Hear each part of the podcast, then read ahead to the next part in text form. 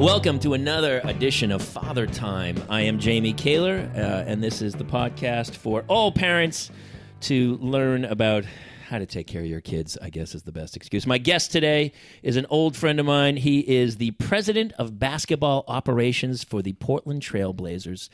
But when I first knew him, he was a commercial actor in Hollywood 20 years ago and uh, desperately trying to book a Honda spot, I think, the first time I met you.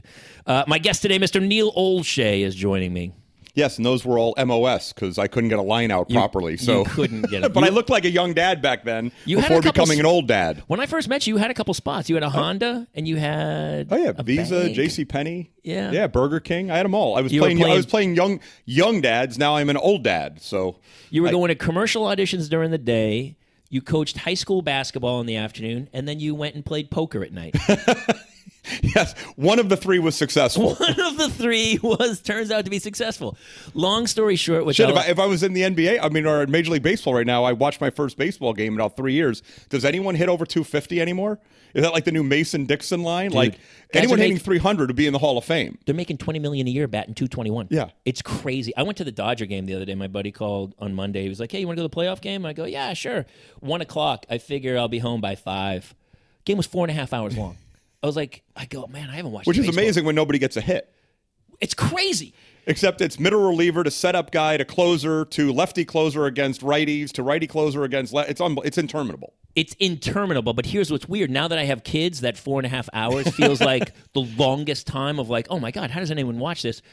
But we used to sit and watch entire games. Well, I think it's cheaper to go to a baseball game and hide from your wife and kids than it is to go play golf. Yeah, honestly, it was no. I'd rather sit with my kids than sit through another. I that I honestly that might be my last baseball game of all time. I can go to. I can't four and a half. Well, hours. the Sox are out, so you're good for another 12 months. They're out. Um, let's talk really quick about your meteoric rise because it is pretty amazing. People My still 16 year meteoric rise. meteoric. I mean, meteors meteors go over hundreds of years. They they're up there still. Just they take a long time. I guess isn't that a meteoric rise? It's very quick as a meteoric rise. it was a, a slow burning. It's Halley's comet. Uh, you, um, yeah, you were an actor. You were you were coaching as kind of a part time job, and all of a sudden you were the general manager of the uh, Los Angeles Clippers, and now you're the president of basketball operations, which is above the general manager for the Portland Trailblazers. How does that happen? A lot of luck. A lot of luck and a lot of the right people in your corner and, you know, a very small modicum of talent. Um, you know, I look, you know, look, th- that was my love. You know, I, you know, even in New York, I was helping out, you know, coaching. And when I moved to LA, there was never a day that I wasn't coaching. It just certainly wasn't at this level. Um, and it was road trips staying at Super 8 motels with AAU teams, not NBA teams at Ritz Carlton's. But, you know, look, there are a lot of people that were in my corner and believed in me. And, you know, but I did it because I loved it. I mean, that's, we talk about this with actors, right? At some point when you're doing it for the paycheck, it's time to move on because the paychecks are few and far between to begin Hey, with. wait! I don't have any other skills, Neil. This is Well, this it. is but this is why Are I, you, you know hiring? Well, this I is why I'll I moved on. I'll yeah. move to Portland. Come on, what do you up. got? I can be the guy who shoots the T-shirt cannon at halftime. I can do that job. You were Navy, not Army. Kaler, so Cannon Boy. Honestly, Cannon boy. If it paid, uh, oh my god! If, I mean, the cost of living in benefits LA is- and uh, you know per diem, you'd be good. I can do some other stuff around the stadium and stuff. So, um, so yes, you are you were a, you were committed to your basketball, but you would I would go like, hey, what's your day like? You go, oh, I'm going to shoot free throws with uh, Jason Kapono at UCLA for a couple hours. Like you drove over every day, Every day. Every Every day. day. And you know, look, Jason and I met. You know, he was in eighth grade, and you know, we worked out. And you know, look, obviously, he went on to have a phenomenal career. But we were working. We worked out together probably every day from the time he was a freshman in high school through high school, all through UCLA, through his first three years in the NBA before I moved into the front office, and I wasn't allowed to work with players from other teams anymore. But you know, there were a lot of players that grew up. You know, that became good players, and then again, looking working for Arn Tellem at SFX exposed me and gave me an opportunity to work with high level draft prospects, current NBA players. I mean, there were you were in that gym. I mean, there were You- there was you- many NBA All Stars sitting in the stands as there You- were you on the called court. Me. You said you called me. We were at the Santa Monica gym, this little high school gym, and you called me and said, "Hey, I'm working out. Bird's here, Kobe's here." There was a whole litany of NBA stars, and we. I live two blocks. We live two blocks Yeah. away. You were in the same building as me. Well, you as the Celtic guy, I figured that was a chance for you to see basically the entire roster of the It Celtics because they were all running NBA teams. Gym. I walk in and you introduced me to Kobe Bryant, and you said, uh, I, "I never forget it because I go." Uh, I go, "It's nice to meet you." And Kobe Bryant said, "I know." and he was right. He, was accurate. right. What a dick. He was like, I know. But honestly, Larry Legend to me, from being from Boston, is the guy. Yeah, well, you like know, I look- couldn't take my eyes off him. I was like, that's Larry Bird. Well, that's why you, you talk about the, the one, the only thing I would say that moved, you know, that transitioned from acting into doing what I was doing, you know, wasn't so much as far as, you know, the ability to speak and communicate and things like that. It was more to the fact that when you're out there working with players and in the bleachers are Danny Ainge, Larry Bird, Kevin McHale, Michael Jordan, Joe Dumars, Yeah. watching you do this, you know, if you have a little performance anxiety, you know, it's not going to go so well. So, you No, know, I- because those guys are. I mean, they're they know the game and they're legends. And you're this guy. they're who- Hall of Famers, and here's I mean, some guy that you played college lacrosse. Yes. Which is definitely a gateway to going into the NBA, by the of way. course. You didn't know that. So, I mean, were you ever were you ever nervous when you were sitting there in front of those guys running workouts, or were you? It just seemed natural to you. No, look, I, I think it's, you know, again, like it's the Joe Pesci, right? The singing waiter up on Arthur Avenue, and 16 years later, he gets Raging Bull and he's an overnight sensation. I mean, That's what he did, right? Yeah. I've forgotten that story. Yeah. He was a singing waiter. Joe Pesci was. Yeah, that's why I said uh, it took 16 years to be an overnight sensation. So, you know, there were so many workouts before that where, you know, you're in front of high school coaches or college guys and then draft guys. And, you know, that, you know, look, I think the biggest thing in the NBA, you know, is it's a want to league, not a have to league. And you have to make it about the players. So, you know, for one minute I was out there doing that, making it about me, I would have been nervous, but it wasn't. It was there to to watch all those young draft guys that they were there to evaluate. You know, Joe Johnson and Shawn Marion and you know Carlos Boozer and Kapono and all those guys. That's why they were in the gym. They weren't there for me certainly because it took another five years for anybody to hire me. And if it wasn't for Mike Dunleavy, I'd still be in that gym running around. To, And you worked out his son. That was one of the big connections to Dunleavy, right? You, It was. You prepared him for the for the draft, and he jumped many spots from where he was supposed to go after they saw his workouts. After you, you had put together this crazy workout for guys who were getting ready for the draft. Was that the we did. You know, Arn, Arn and Sonny Vaccaro and a bunch of people basically decided before anybody did this, we were going to have our own combine. And that year we had eight first round picks, Yeah. five guys in the second round. And, you know, the year before I'd worked with Michael a little bit, you know, not, not as much because he had his dad, you know, his dad was working with him. But where Mike and I really bonded was Mike got the Clipper job in June. And every day he came by St. Monica's. And after the draft ended, all those pros that you were talking about, you know, Kobe and Joe Johnson and Tracy McGrady and Mike Miller and Kapono, they were Corey Maggette were working out with me every morning Yeah. for three hours, myself and Coach Gergovich. And Mike watched me do this. They wanted a player development guy on their staff with the Clippers because they had a lot of young players. And, you know, we bonded. Look, he's an Irish Catholic guy from Brooklyn. I'm an Irish Catholic guy from Queens. We had the same sensibilities. He knew I loved the game. I came cheap, as you remember. yes. Uh, you can, yes. I was making more money, you know, working out kids in you know Beverly Hills on their Yeah. tennis courts than I was with the Like, Clippers like initially. celebrity kids. yeah, Yeah. And but you know, but again, I- hey, it was a chance to get into the NBA, and you know, look, you know, Coach Gergovich again was like, kid, I don't care, go work for per diem, just get in. It's time to get in, and you know, I was 36, it was time to actually get a real job. Oh, don't rub it in, man. Don't be so mean to me. Here's how I know. Here's how I tracked your progression up the ladder. Like when you first got that first job with the Clippers, you got me seats. You were the best. I always got seats. He was like, "Hey, come get grab the Clipper seats," and we had seats, and they were up. They weren't bad seats, but they were up a little bit. And then you got a promotion, and my seats got a little better. And then you got a promotion, and my seats got a little better. Well, that's why I got the promotions was to get you was- better seats. And so then you became the general manager of the Clippers, and I sat courtside at a Celtics game, and I was like, "Man, Neil really you made got it. another promotion, What you'd be is playing." happening? What'd you say? if you got another promotion, you'd be playing. That's absolutely right. That is absolutely right. I know. Gosh, I was so close to getting on the team. Uh, and so yeah, here's what I love though is that you ended up becoming kind of the draft guru. Like you, you picked guys that other people didn't see, and then you put teams together. You did it with the Clippers. You brought uh, Griffin and CP3 and all these guys down. DeAndre Jordan, who I don't know if he was a big prospect at the time. He all of a sudden is like a monster star now. And you all of a sudden the Clippers, who were perennial losers, became this winning team, and all of a sudden kind of took over LA. You did great there, and then all of a sudden uh, the Trailblazers, and here you are as the president of basketball operations at the Trailblazers. This is the craziest thing ever. And you put together an amazing team up there with Stoudamire and the, and the gang, huh? Stoudamire? Not Stoudamire. Uh, what's his kid's name? Uh, what's his name? Damian Lillard. Lillard. I Well, mean, I mean, Lillard, Stoudamire, Lillard. that's close. God you know, they're both damn. they're both guards. They're da- Damian and Damon. oh, that was close though. Yeah, close. same agency at least. So you were Yeah, yeah. Oh, okay. And then um, see, that's the beauty of him. They'll jump it. Um, and then you jump to the Trailblazers with uh, Damian Lillard, and you put together a winning team up there. Well, again, you know, you're lucky. You know, you, you get an opportunity. You have the number one pick. Um, you know, when there's a number one player in Blake Griffin, so you surround him with talent and you build around him. And I think we were very lucky. You know, we ha- we inherited three nice players, um, including Lamarcus Aldridge, who was an All Star, but getting Damian Lillard in that draft just accelerated what was going to probably be a two or three year rebuild because he was a superstar out of the gate. And you know, since then, what we've done is we've basically moved the entire roster away, and everybody we've brought in is a compliment to him, both culturally and skill wise. And that's why we're successful because he's an incredible leader. He's an incredible kid, but he knows exactly the kind of people he wants around him to be successful. And it starts, you know, with me, Terry Stotts, the head coach, our assistant coaches. And, you know, one of the things we're really proud of up there is the culture that we have. And, you know, we, we maybe aren't an A market in terms of destination for free agents, so we can't buy our way out of trouble. So we do have to draft well. We've got to make opportunistic trades, and we've got to develop our players, which you know is more my background. So I I make sure you know with Terry and his staff, they're so good at player development that I trust them that we can bring in guys that maybe a little more raw, a little more undervalued around the league, and that they're going to help them blossom. That's amazing. How do you then uh, put together a team to combat the Golden State Warriors?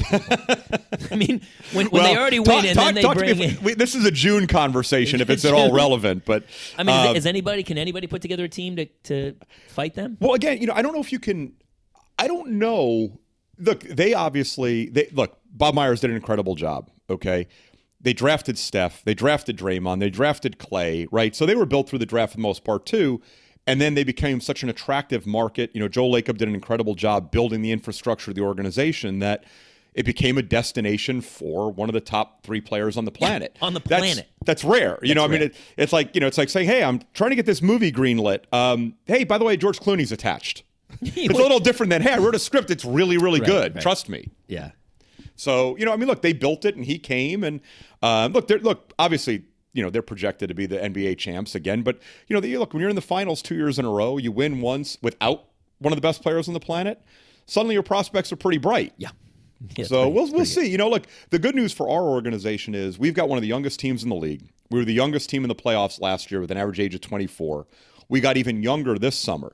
So we've got a longer runway. Right. Um, you know that you know it's not like we're on the clock. We've got a bunch of guys in there at the end of their prime, and if we don't win now, we're gonna have to reset it. We're not. We can keep developing this group, waiting, and then be opportunistic if something were to happen. All right, that's enough of Blazer talk. The podcast Let's, let's called, figure out how we're gonna. Well, the, The the, podcast we start talking about Time. yeah. Well, well, once they figure out we have no idea how to be parents, and we're relying on our wives. Well, that's what the trick is. All right, let's, so let's go back. We were buddies. We lived in the same apartment building. We had no money. We were doing, you know, you were doing the basketball stuff, but we were trying to be actors, and we had we would eat prime rib steaks and uh, go out drinking. And you even got up on stage and did stand up comedy at one time. And now, One time. one. It's all you, you're like, I did it. How many more? we're good. How many more times? It's like my it's like my son when I go, hey, want to go play catch? I already did it. We played catch. I went skydiving once. once. What are you talking about? How many times do you have to do it? You were fantastic that night too. Uh, and now we are both parents of two kids. Yeah, I mean it's crazy to me. And the beauty is, I talked to you like you were one of the few guys who who gave me a real heads up when I was going to have kids. You were like, I don't know, man. I don't know if you're capable of this. I really don't know if it's what you expect.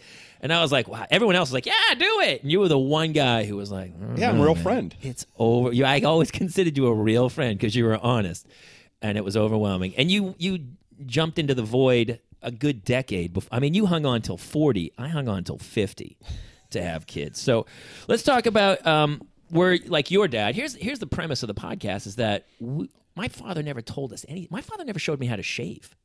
He never. My father We just never learn it on the street. I was like, I thought about it later when I was older, and I was like, man, that guy never. I think he was like, here's some shaving cream and there's a razor, but never was like, here, put it on. Nothing. Like we didn't.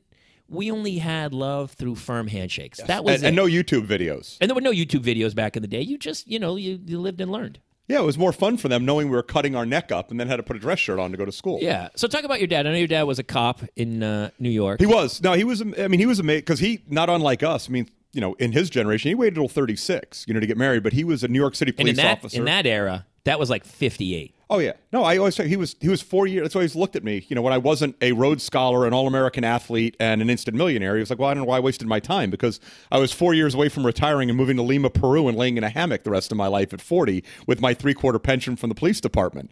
And then, you know, one fateful night in the Hamptons, he met my mother, and off they went. And she was Irish Catholic and had other ideas, and off they went to get married. And thankfully, for my my grandfather on my mother's side, who just assumed when she said, "Well, this is Al O'Shea." He assumed it was O'Shea, and what county was he from?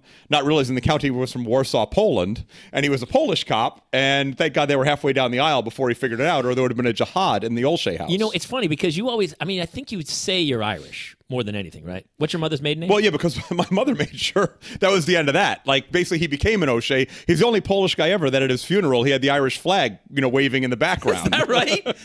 As a member of the Irish American Society. O L S H E Y. Right. And did she just she just kind of ran over the L when she told people? We're, Yeah. we're the O'Sheas. Yeah, exactly. Got pronounced rather quickly. Well, you know, my father did it because my last name Kaler is actually German. It's from Kohler, and it was the coal man in Germany. I didn't know this. People told me this years later. Like people would Facebook me and go, "You know, you know, your last name is the coal man or something." I was like, "Whatever." But my father had fought in World War II, so he was like, "We're not German." I, but we are German. We're part German, and uh, he was like, "We're not Ancestry.com. that's basically yeah. We are uh, we are Germanic people. But so he was always like, no, we're Irish, and we had Irish flags back in the day. That was the thing. It was like you couldn't be Polish, you couldn't be something else. They lied. They basically just lied and said. Life was easier. But it's weird, right? Like we don't. My, father never shared stories of his youth. I never met the guy who was 21 years old and out boozing every night. Like I didn't tell. He should have sat me down and gone, listen. We're not great with alcohol. Genetically, we are not designed. This is going to end poorly. He did not tell me any of that. He just was like, "Go have fun." You would, you would have thought when he was at your little game with little league game with like a you know a, you know a, a cigarette and a Schaefer that you might figure it out at eleven in the morning, but you know I thought he was the and cool guy behind the bleachers with the cigarette and the Schaefer. What do I know? Do you are you obviously you're way more honest with your kids than your father was? What was it like growing up with him? Well, you can't hide from kids anymore. They're too smart. I mean, look, here's the other thing. My kids are in the house all the time. I stayed as far away from my house as humanly possible because the only thing that waited at that house for me was yelling about homework, mowing lawns, raking leaves, shoveling snow, and cleaning out garages. I, I don't understand how many times you clean out a garage, but That is kinda true. It became like a weekly activity. we got to clean out the garage again. How did it get so dirty in the first place? There's nothing on television on the one television we have anyway, and you're not allowed in our room where the other TV is. So what were you going to do? So Was your father gruff or was he was he a calm guy? you know, you know, it's funny. My father was one of those guys. Because you're not that- a calm person. No, but my father was one of those guys that if I forgot to take out the garbage, he would lose his mind. When I totaled the car, his answer was, "Are you okay?" All right, it's fine. We'll get it fixed. So, like, he was the Oh, best my person father was in the a opposite. crisis. My father was like, "Oh, what have you done? oh, good God, you destroyed the car." Your Yeah. father seems way cooler than my dad, You- You know, For- especially tougher. for a cop. Well, I I guess relative to the people that he was arresting, I looked actually fairly fairly decent as a kid. But you know, his th- thing, the hardest thing for my father, I think, was that I. I was not interested in academics, and somehow, you know, went from very good parochial school to an elite high school in Manhattan at Xavier, you know, one of the best Jesuit high schools in the country, and went on to a pretty good college. Is and- they paid for you to go to private school? yeah. What? My father worked two jobs. Now, I didn't know that. Like, when he left the house at night, I assumed he was going out to have a couple of beers and play some poker. He wasn't. He was cleaning classrooms in the New York City Public School District to make enough money so that I could go to Xavier High School. How did he live? Did he sleep? I, dude, I have no idea how he did it. I, I mean, the guy, the guy never, in 22 years on the force, never missed a day of work. He had like six months left when he retired. And then he went to work for Arthur Andersen. He did 15 years there and retired, never missed a day of work. So, meanwhile, I, you know, you and I were living in Santa Monica. There were three or four days would go by. I wouldn't leave the couch. No. I would go out most nights because I was trying to do stand up or something, and I would knock on your door and go, "Hey, you coming?" Mm-hmm. And you'd be watching movies with a pint of Ben and Jerry's ice cream, and you'd be like, "Nope, not gonna make it."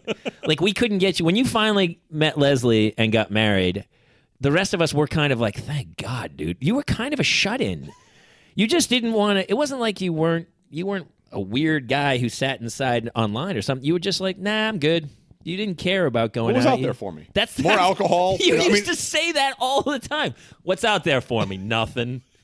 Because you and you also, I mean, you were working every day. Like we weren't. I'd, I'd have auditions, but I would go. I don't have anything tomorrow, so I'm going to go booze it up. But you were like, you'd always have every day. You had to go work out somebody or do something. And, Yeah, and you know, the older you get, the harder it got to go chase kids around a basketball court with a hangover. So, you know, unless it was the prospect of beautiful women, which very rarely happened or occurred at O'Brien's during the 7:30, you know, stand-up show, you know, the motivation really wasn't there. So I would rely on Baja Cantina at three in the afternoon, where I could be back in bed at 10 o'clock. Yeah, which is it's so funny because you were almost ready for fatherhood long before any of us. It, the trick to drinking now with kids is you got to drink early and get sleep. So you, you like the second the kid goes down, you better start drinking, and then like an hour and a half, and you're like, I gotta go. That's it. I'm I'm back in bed because the kids are up at six thirty in the morning the next day smashing things. This is your life now. You plan how to drink every day.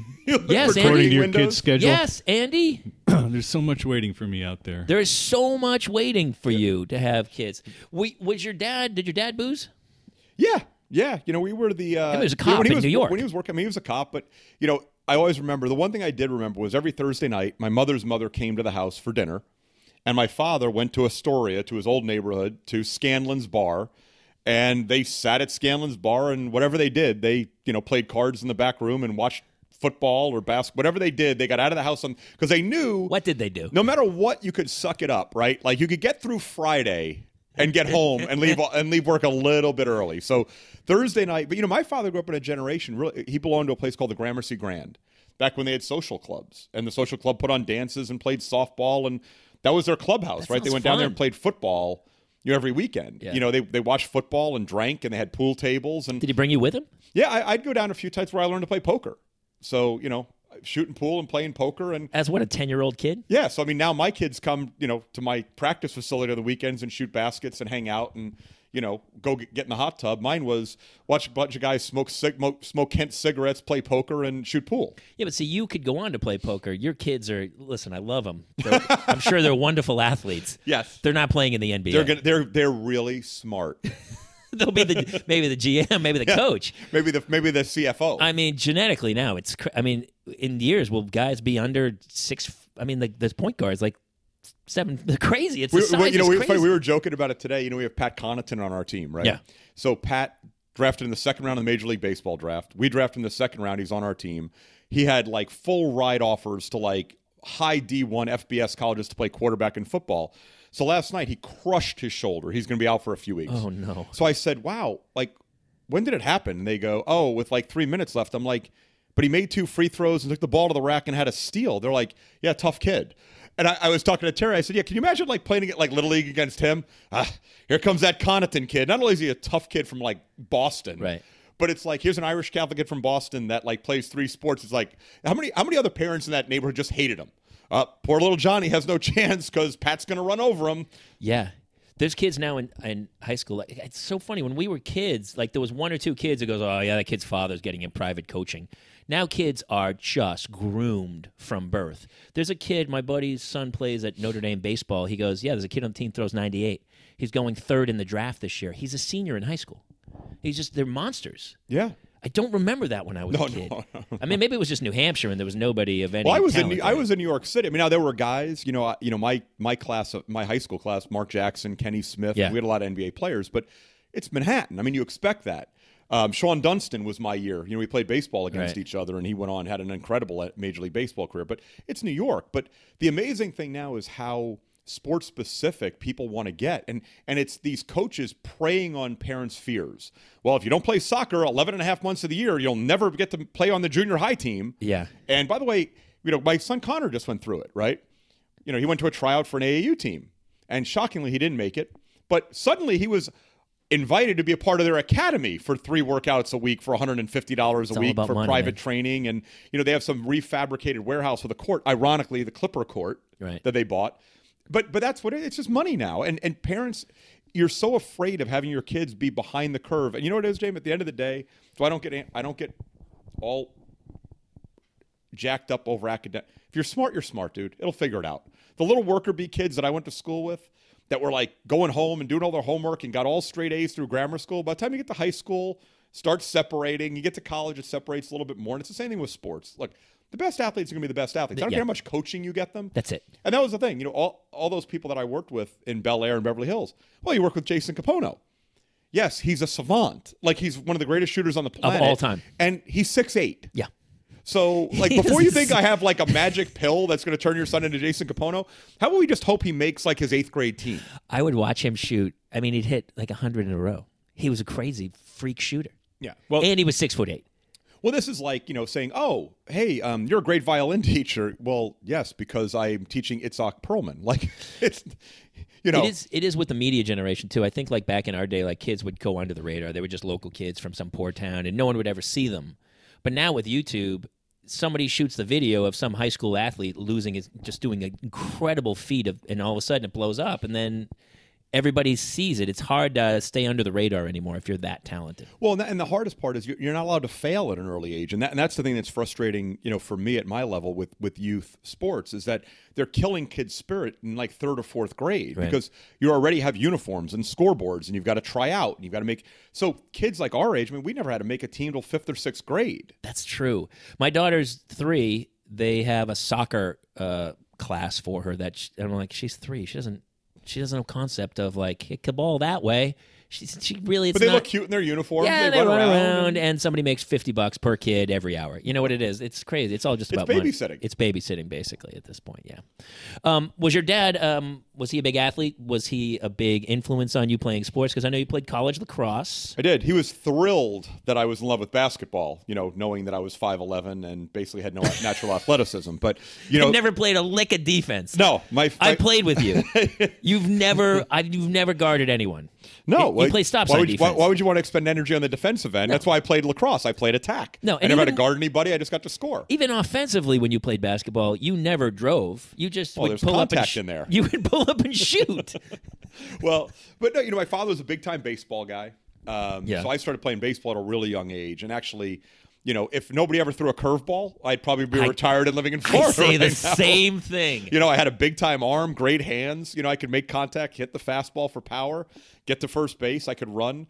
And, you know, then I went to one of these elite camps in eighth grade that I got invited to out in Jersey, top 200 high school players. I went as an eighth grader. I remember I doubled to right my first at bat. The opposite way, and everybody thought, "Oh, he took it the other way." No, no, I was way, Way behind, late, behind way late. That's and then, I to and then the next guy got up and threw me a curveball. I I fell in the dirt, turned and yelled at the umpire, who was the coach at LMU actually, and he kind of smiled and said, "Son, that's a curveball. You're gonna have to learn how to hit one of those if you want to play this game. Never hit another one again." Never hit one. Now it's the problem is you have to be willing to get hit in the head with the ball. Yeah, to I didn't play. wanna get hit in the I don't like getting hit in the head with baseball. I was the same. I won pitch hit and run, and then I finished second in New England for pitch hit and run. And uh, but uh, it's the whole uh, batting part where the curveball comes at your head that I just wasn't great with. Yeah, so unless you're throwing 98 with three different pitches, Yeah, you you kind of actually have to be able to hit. yeah, some guys could throw that. So no, my, my dad, you know, he was, you know, the you know, my father again, you know, right from high school into the Navy, you know, five years in the Navy, then a New York City police officer, and my mother came from the Irish Catholic side, where I mean, they would literally live in a refrigerator box before they wouldn't pay tuition to go to the best schools. I mean, they were all about education and It is about kids back in that generation. I think it is to a degree now still, but because we when we talk about it, it's like you can't even send the kids to public schools anymore. It's all got to be private schools. Well, you know, it's interesting. I think that generation was more about what you can do for your children, and we're so obsessed with how much we can be with our children. You know, my father wasn't with me as much, but like there was nothing I wanted for, and I, and I go back and I think back how frustrating it must have been to watch me like be so apathetic about my academics when knowing he was working, and I didn't know he was working two jobs, and I couldn't have made any sense out of it if it was. I mean, now you have kids, and you're like, you're like, hey, uh, Dad, can I get something in the gift shop? No, we don't. Have, I don't have any money. Well, go to the ATM. It's like, well, no. That's what Hannah yesterday was like. Hey, she was watching an ad. She was, "Hey, buy that for me." No, go buy it for yourself. She goes. She said it because we gave her a piggy bank. She goes, "I'll use the money in my piggy bank." Yeah, the never-ending piggy bank. By the way, if, if they spent every penny out of their piggy bank, they'd been out of it in a week. Like I'm like, you know, where do you think the money goes to like get into twelve the piggy dollars bank? in her piggy bank and lose change. She has no Yeah. money. By the way, it's not like my kids out there raking leaves to earn the money. Like if I can get them to drag the garbage pail back on, on garbage night, it's a win. That's funny. Well, let's talk, let's talk about your kids, Connor and James, Jamie, Yep. which I, I I always say was named after me, but I, let's talk about that. Yes, and by the way, he has your attitude, dude. So I'm not so sure this is the greatest move by me ah, naming him after him. He you. should come down. He should. I'll get him into acting. He'll be fine. Oh no, that's what he wants to do. Does he really? Except he gets shy once in a while. I'm like, well, that's probably not the best skilled. Well, that's the drug. I'm shy, and that's the drug of choice because once you overcome that fear of performing, that's where the, the it feels great after. It hurts when it's doing it, but yeah, it feels good. Um, how old are they now? How old are Connor and James? So Connor will be 11, you know, in a couple of weeks, and James is eight. Okay. And uh, you know they're they're still alive and breathing, so I'm I'm I'm breaking even as a parent. I loved the day Connor was born because you were supposed to go to U2 that night. and I got the tickets. You had been talking about it. You had U2 tickets, and you and Leslie uh, were having a boy, and uh, you kept saying, I, We're supposed to go to U2, and he's due, and I'm not sure what's going to happen. I just was patiently waiting. And then you called me that day. You're like, She's in labor. They're yours. And I was like, Yes. and I went to U2 at the. Uh, yes, my wife, who has literally been late for everything since, was three and a half weeks early and cost me a chance to see U2. Well, you know, I missed my second one. She was four weeks early, and I was doing a gig, so I watched the birth on FaceTime and the Omaha airport. That was great. and Nothing the doctor says- held the says- baby up to FaceTime. Nothing says fatherhood than FaceTime, FaceTime. and Omaha. And Omaha. That's exactly right.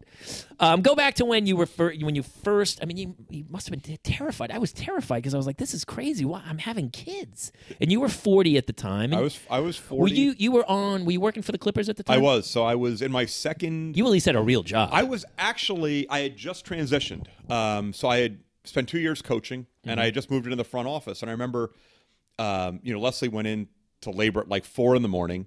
And was like sending emails because she was still working. She had a much bigger job than I had at the time, and she was That's like, right. She, She was, was a- she was firing off emails she was a huge reality TV producer. Yeah, and, and she was. She was uh, Emmy nominated. She Yeah. was one of the, the biggest executive producers in the business for reality TV. And she's firing off emails. And I'm like, we have to go. She's like, yeah, I got to get these emails out. It's four in the morning.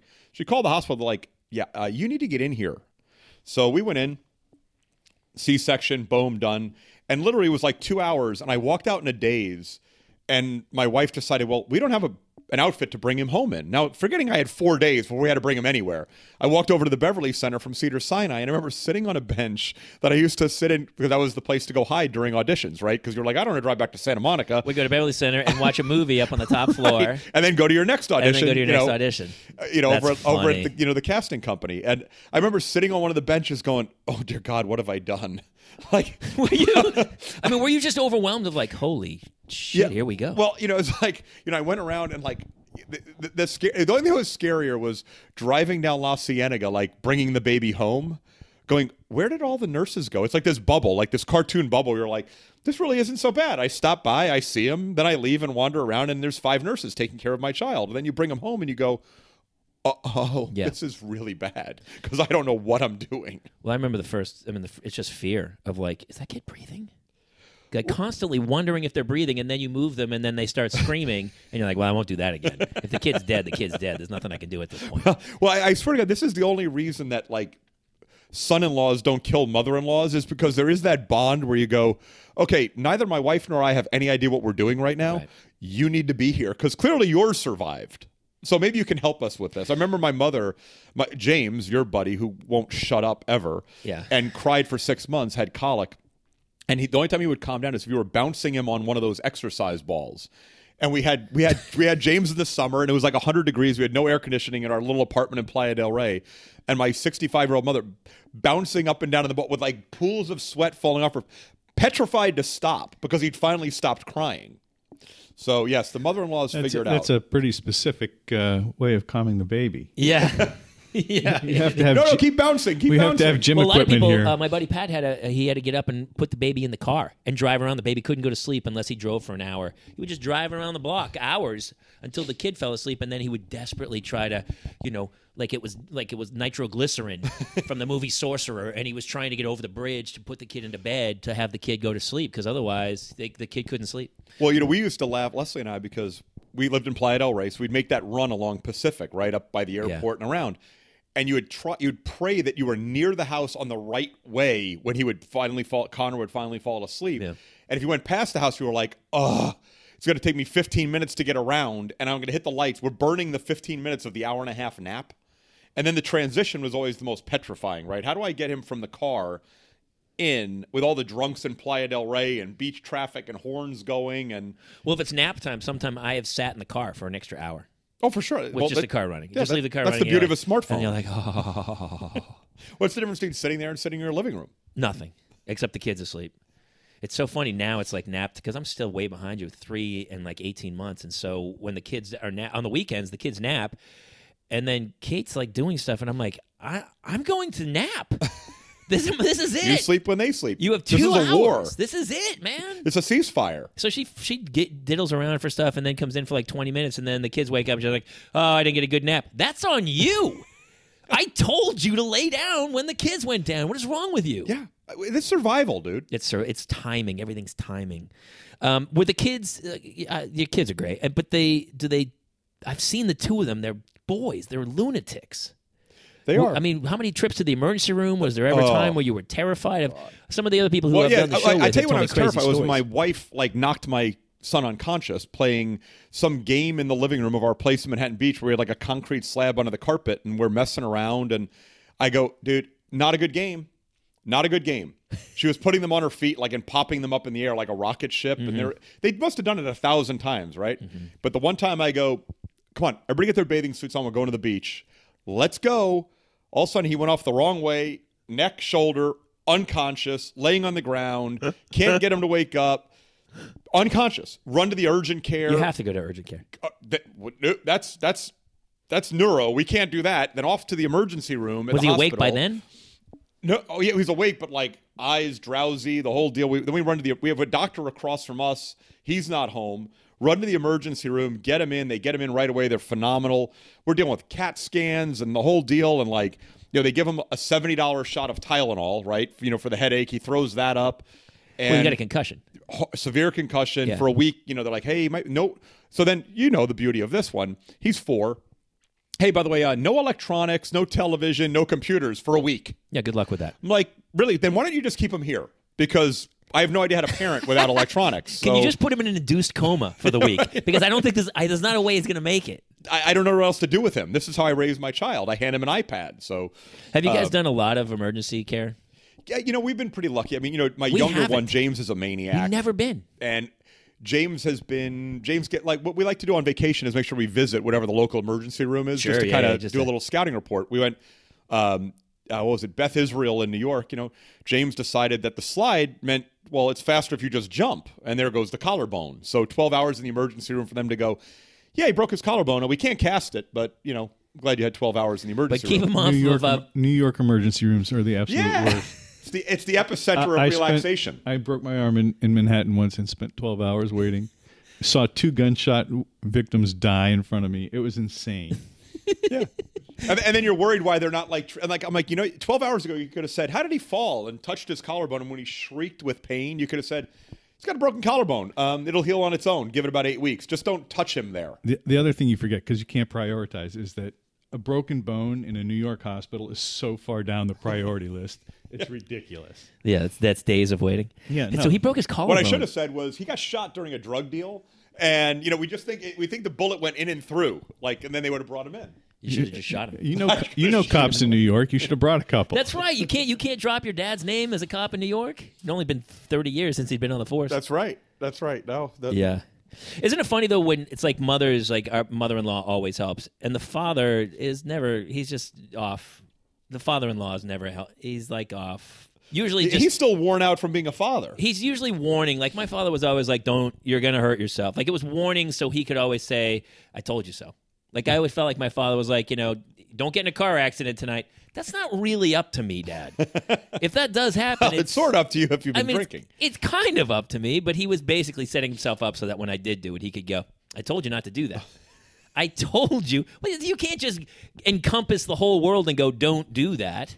But that's what fathers do. That's I- what see? fathers do. What did I tell you? You don't want to listen to me. So, because you're hoping at some point they might actually listen to you. Well, you kind of, I mean, a broken collarbone and a Yeah, and stitches and concussions. I mean, it's things like- Stitches?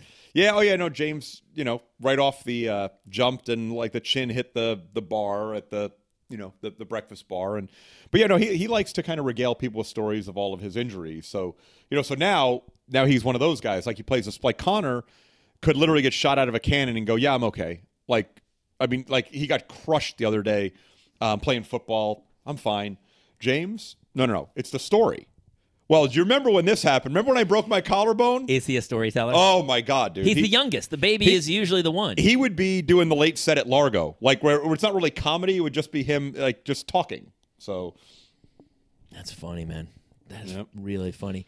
Um, did your was your dad around? He passed, but did he pass when the kids were born? Or no, was- I never saw them. He, never. my uh, parent, my dad never saw my kids. No, it, it, you know it's sad. He so Connor was born in October, and my father died the October before, so he missed him by we weren't even missed him by about a year. I wasn't even close. My dad was years, and I never met any of my grandparents. They were all gone before I came along. It is kind of weird because I think that is one of the bad things about having kids so late in life is that they don't have that that family connection a little bit. It's a little sad. Like my mother, she's 92. It's really hard for her to see the kids, but luckily we FaceTime her a lot to have her see them. But it is, it's so funny too because she's so old. She doesn't know how to hold the phone for FaceTime.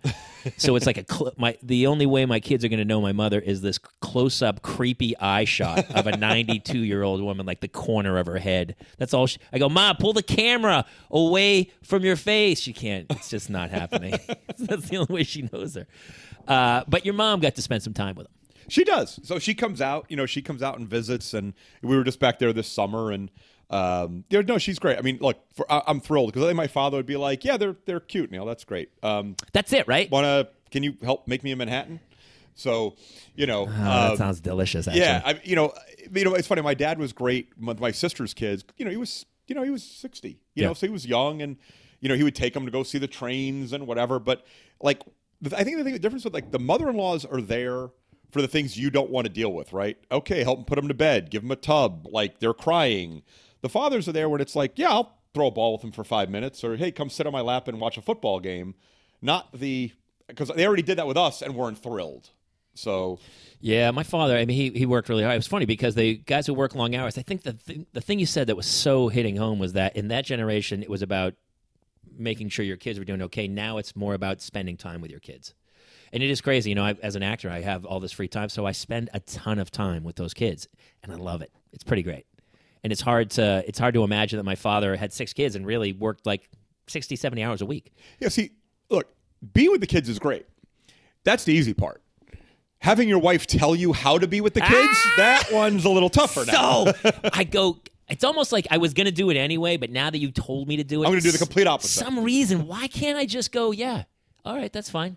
I think it's her tone. Sometimes if she said it in a nicer tone of like, "Hey, you know what'd be great is while we're at the store, if you got it, if you get a chance." Maybe you could clean up the kitchen. As opposed to, I'm going to the store, you clean the kitchen. That's not happening. I am not cleaning that fucking kitchen. It's not happening. Well, or no, or it's the um, hey, you have the boys for dinner. Great, we're going to Buffalo Wild Wings.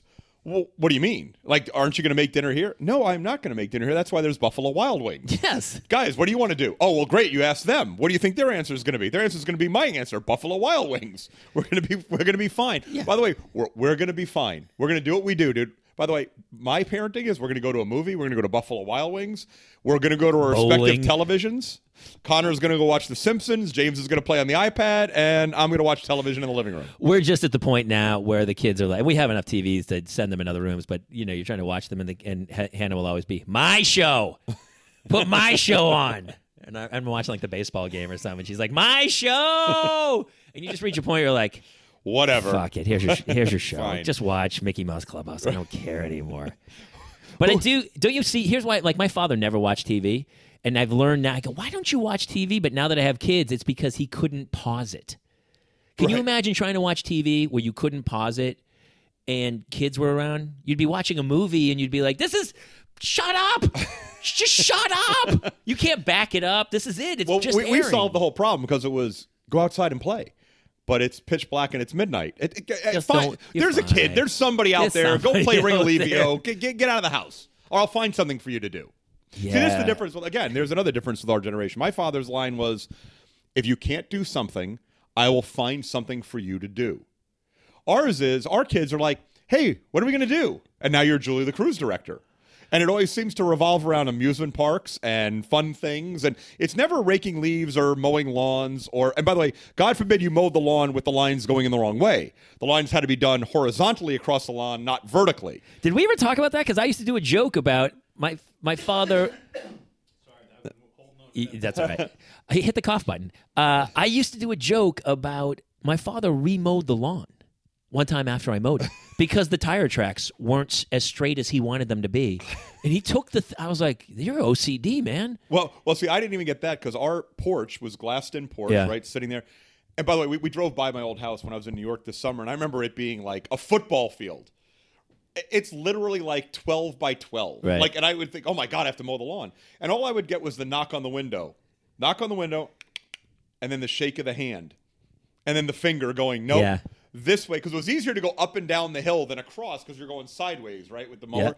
Th- then the best was when he would make me do it with the old push mower with the blades. Without only pow- he, no only he, only he got to use the one that was Power because I might break it. So We, we had a full acre back in the day, and my father would make me mow the whole thing. And now I live in LA, and I have, I don't know, rocks. 15 square plant. feet of, of grass, and we have a gardener. he comes and trims the shrubs. And at first, when we bought the house, I was like, I'm not paying money for a gardener. I'll do the gardening. And then, like, after three weeks, I was like, I can't. It's just, I can't trim this thing. I don't even own a lawnmower. And so we have a gardener. Well, that's why, like, like I don't. Hopefully, my wife doesn't listen to this because I actually know how to do things. Because I I, work too, but I don't construction. want to. I work construction. I work landscape and all this stuff. And she's like, and I just play dumb. Like, I, I don't know how to. What's a screwdriver? I don't know. Look, how would I possibly know how to screw in a light? I, I don't know how to do that. Leslie, isn't there somebody you can call for this? Because how would I know how to mow a lawn? Dude, I put a doorbell in two days ago. And uh, I went, bought it. It's a wireless doorbell. I put it on the front. I put the chime together. I put it all up. It's great. It works. Bing bong, bing bong, bing bong. I sit down I feel great. It's the best I felt since I put the new toilet in. I felt really good. And uh, and all of a sudden, bing bong. Who's banging our doorbell? Nobody's at the door. All of a sudden, eleven o'clock at night, bing bong, doorbell goes off. I'm like, what the fuck is happening? Finally, at two o'clock in the morning, the doorbell goes off. For some reason, the way I constructed it, there's a short and there's a phantom doorbell going off. I get up, I rip the whole thing apart, pull the batteries out. Tie it up in a towel. Well, you, how, and you and my wife can do home hiring a guy to put a doorbell, and I stu- I went and did a doorbell, and nothing ever works. Yeah, well, you and my wife can do home improvement projects together because she got so frustrated that you could only use the remote to open up the garage that she put in like the, the pad so you can punch the code yeah, in, right? I got that. Yeah, except somewhere someone in our neighborhood is on the, Has the same, same frequency, frequency. So we come home from vacation and go, oh, that's nice. garage, garage door's been open for a week. open for a week. we, when I first bought the house, I actually left it open for like three days one time when I we were like just moving. See, in. life was life was better in a basement apartment in Santa Monica. You had one door. The door was either open or closed, dude. It was- wasn't hard to figure out. Well, you know, my place in that apartment building was across from the laundry room. Yeah. So if I didn't lock my door one night at like two in the morning, some dude walked into my apartment thinking it was the laundry room. and I had my girlfriend was staying over the time. I was like, "Get the fuck out of my apartment!" screaming at this guy, and he was like, "Oh, sorry, I thought you were the laundry room." I was like, "I'm not the laundry room." Yeah, it's crazy the stuff we go through. And now it's funny too because I just had to go. Our square footage is off. I had to go to the building safety office of Los Angeles, and like when we lived in a rent controlled apartment, it was so easy. Yeah, you wrote a check. Well, and I called Steve. I go, "Hey, this isn't working. Get I'd like over to have here it fixed. and get it fixed." And now it's like I bought a full time job where it's like I don't want. I just want to go back to. It was so simple. What's really important though is is to make sure you not only have the kids that treat the house like a playground, but then you got to go get a dog. Because it's important to have a dog too, We have a dog. especially in a place where it rains every day. Yeah, Because perfect. setting the dog out in the mud in the yard to go do his business, to then come Yeah. into the house and jump on the white couch. Perfect. Well, it's her house too. Does the dog have full run of the house? Oh my! So somehow I went away for one road trip, and the dog has now navigated to sleeping on the couch in our bedroom, which is so. I'm like, so I thought we were going to crate the dog. Well, that was only for a little while. Really? Because the, the crate was permanent, so I'm not really sure. So now basically, I finished like fourth behind any visitor, my two children, and the dog. Yeah. So they wonder why I sit here and Terry Stotts asked me last night. We landed in L.A. You know before the game, and we get in, and he goes, "Any plans?" And I go, "No." And he goes, "Really?" And I go, "Well, my, if by plan you mean I'm going to get four chocolate chip cookies from the concierge lounge, lay in my bed, and watch Seinfeld reruns, then yes, I have plans." You're living the same life as when I knew you. Yes, I'm recreating you have Santa two Monica kids, right here. a job, and a family, and a house. it's basically the exact same life, except occasionally you you. Yes, instead of you banging on my door to drag me outside once in a while, my wife goes, "Well, we have plans," and I'm like, "Well, you have plans." What do you guys fight about most now? I mean, you you have You a know, I- I great job. You have a you know, You you're know, I, I financially is- well off. What do you guys is, argue is my about? wife's casual relationship with punctuality? Because like you, Navy father, Navy father, police father, dude starts at nine. You're there at nine. I told you it started at nine. So I'm gonna lose. Like if we're not walking out the door at eight forty-five, the whole thing's ruined for me. You do you, and you know how long it takes you to get. That's the great thing about Kate. Honestly, my wife. I think that was a big draw in. She, if I go, hey, let's go. She could get like two seconds. She was ready to walk out the door. Yeah, And look, and my wife can too. She just doesn't care. Like like she'll get she'll get there when she chose to Yeah. get there. But I'm I'm the I want to get there early and then leave early. So what we've taken to doing now, because where we live in Lake Oswego is very social, a lot of family, a lot of parties, Country club, right? Yeah, the whole Mm. we just drive separately. Do you really? Yeah. So I go, no, no, no, I'll take my own car. And I'll bring the kids over early so they can be there with their friends. Then she'll decide. But oh, you're you know doing that so you have an exit strategy. Yeah, I'm all about the exit strategy, dude. I'm You always have I'm been. Always You were the strategy. king of Casper the Ghost. Like I would finally get you to go out on a certain night, and we'd be at a bar and we'd be hanging, and then I would turn around and one of the guys go, "Oh, where'd Neil go? Is Neil in the bathroom or Neil getting a beer?" I go, "No, Neil's gone. you won't see Neil no Neil more." Neil stopped, got a pint of Ben What and Jerry's happened? at 7 Eh, Eleven. there was a problem. We couldn't work it out. He's gone. What do you mean he's gone? He's gone. That's it. He's gone. He's and not there's nothing we can do about it. It's so true. But it's the same thing now. You know, we Yeah. go and I go, okay, here's the deal. I I have a window for how long I'm willing to be social and be It's- in this I know you, and your window's very limited. It's narrow. So Connor, who's my older boy, like he's ready for bed at 9:30. So I'm like, you know, Les, Connor Connor's really tired. He's got a game tomorrow. I'm going to get him home to bed. James, like you, is the night owl. He's wandering around the house at one in the morning, patrolling the grounds, like thinking he can maybe get a hold of an iPad and watch another episode of like Teen Titans Go that nobody will hear about. you, you so wound up, man. Where the like, I'm starting to get to the point with my wife. Like lately, we go. I go, look, I'm, I'm not going to argue with you. She told because I was getting, I was getting. I think it was my last birthday. Do you, I get wound up around my birthday where I'm like, I just for some reason I'm we're old. I don't want him anymore. and so I was kind of being, I was getting snapping at people driving around. My wife's like, you know, used to be really the cool guy who just lets stuff kind of glide over you, and you're not like that anymore. And you're like, I'm like, I'm not. I'm really starting to get wound up at shit. And I go, you know what? That's it. I'm done. Not arguing anymore. So now she'll pick arguments with me, and I go, I'm not arguing with you. I'm not going to have it in argue. And oh, she'll have an argument. We'll still have an argument for two hours. I'm just not involved. Where she will monologue. say horrible things to me. Where I'm like, wow, you can't say that to your husband. Those are you can't. And she's just she's a crazy redhead. That's what they're like. They say crazy things. But I'm done. I'm done arguing anymore with any, with her any, about anything anymore. I'm just like, look, we're having a conversation, and she'll say something like, well, we're, she'll go, you have to stop fighting. I go, I'm not fighting. I am not fighting. My You're voice fighting. is I'm getting beaten up. Are you the loud one? Or is I know Leslie, she's great, but I mean, it's it's married couples. Is she like? Well, it's also I think the difference She's like with, running the with house. Kate versus you know versus Leslie. I mean, you know, Leslie's just turned fifty two, so that was that was a joyride as well. you know, the events Nothing lead- better than that. the events leading up to and you know and after. You know, I'm, I'm, let's just put it this way: I'm very glad that the 50th birthday has passed because now we can stop saying she can stop saying I'm in my 40s when she's 49 and a half. And I can stop worrying about what do I get for her, what do I return because she's Right. mad that I bought it, what did I do wrong, Right.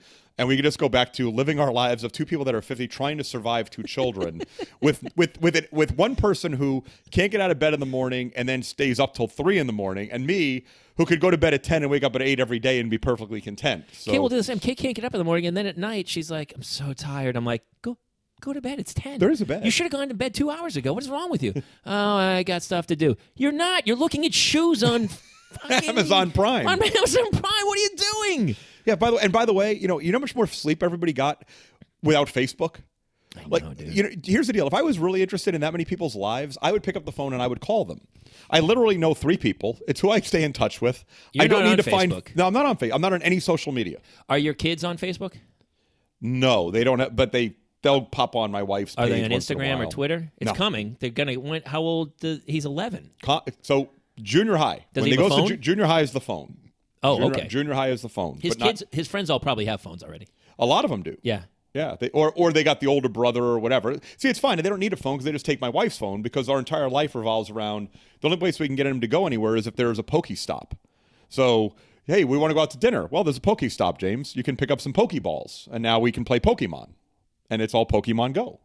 Can't, I loved your line earlier. If you, I'll find something for. What was the line? Yeah. I'll find something for if, you to if do. If you don't want to go do something, I'll find something for you to do. And like the problem is, it, it's a veiled threat because what like my thing is, I'll make you go downstairs and play on the Wii. I'll make you go play Xbox. Like it's not like, hey, by the way, we're gonna like dig out cleaning the out the garage. Yeah, we're gonna clean out the garage. And by the way, I, you know, I just decided the garage needs painting. do the kids do anything around the house like chores? And by chores, you mean watch the iPad and have someone take their Yeah, plates away. but you have a gardener. You have everybody, so they, Yeah. it's not like he's out mowing the lawn. No, dude, no, no. And and so the trade off is there'd be more time for them to actually like open a book, which we you know we really did because I think I think my father's choice was someone else mowing the lawn or reading a book. I think you know I feel like books don't exist anymore. There are no I books. think you're. I, and the, the funny is, I, I am such. I'm so old because you do start echoing your parents. I go, go upstairs and read. And he looked at me like I was insane. What, what are you talking about? Why would I read? Why would I read voluntarily? Read?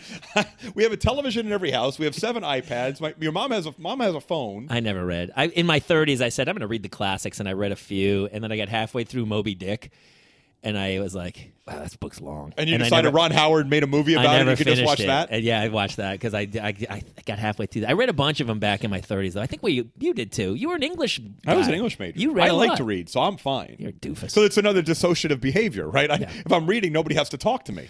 All right, let's. Uh, I I wrap this thing up with a couple of questions. All right. they won't be too painful for you, and then uh, then I'll let you go, and we'll go enjoy the Ritz Carlton for the day. Um, what is one thing you hope your kids never find out about you? Just, just pick one. By This the way, podcast. honestly, I feel like you might you might pay someone to hide this. Actually, this podcast, nothing nothing bad's been said. God, probably growing up in an Irish Catholic neighborhood that I started drinking in seventh grade, You did. I did. t- I wasn't seventh. seventh, Jesus. eighth grade. Yeah, Really? yeah. Oh no, I was sophomore year, Oh God. And I used to. I, almost, I was almost bored with drinking by sophomore. I wish. I had started earlier. We- I used to we were, pick on we guys. were sneaking quarts of Budweiser into Bound Park like the summer before eighth grade. That's so funny.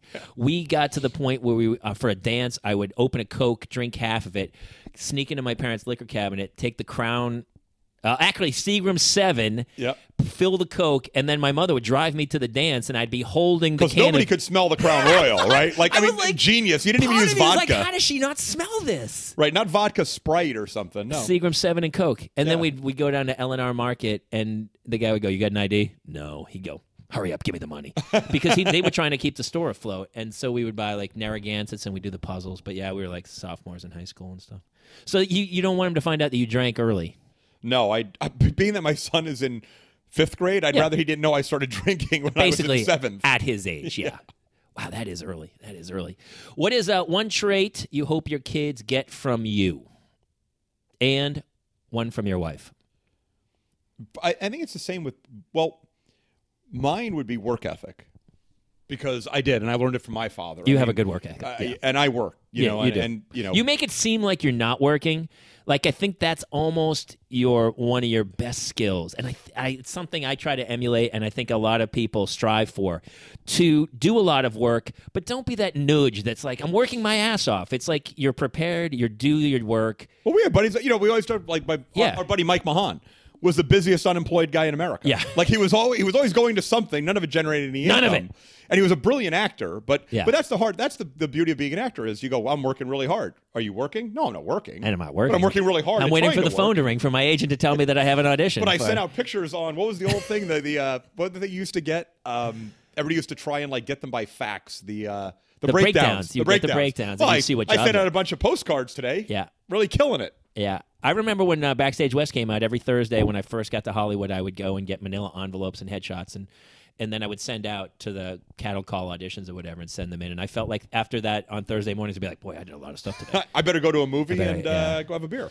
That's good. Yeah, I think the work. I think you're. I think Leslie's the same kind of. No, work Leslie. ethic. She, I mean, she, she was a worker. She works and, and maybe I, I harder than you her, do. It'd be at least she had the combination of work ethic and creativity. Mine was just work ethic. Yeah. Well, it paid off. We're sitting in the Ritz Carlton. It's pretty. It's pretty good. All right, one last question, and we'll let you go. Uh, one word of wisdom, like a mantra, that you would leave with your children. I love some of the other the sayings you've already said. I'll give you if if you don't find something to do, I'll give you something to do. And you had one earlier too. We'll have to go back and look at it. But all these little sayings, I think you got them from your father. What's a good mantra that you would say to your kids to to get them through life? If you're not if you're not passionate about it, don't do it.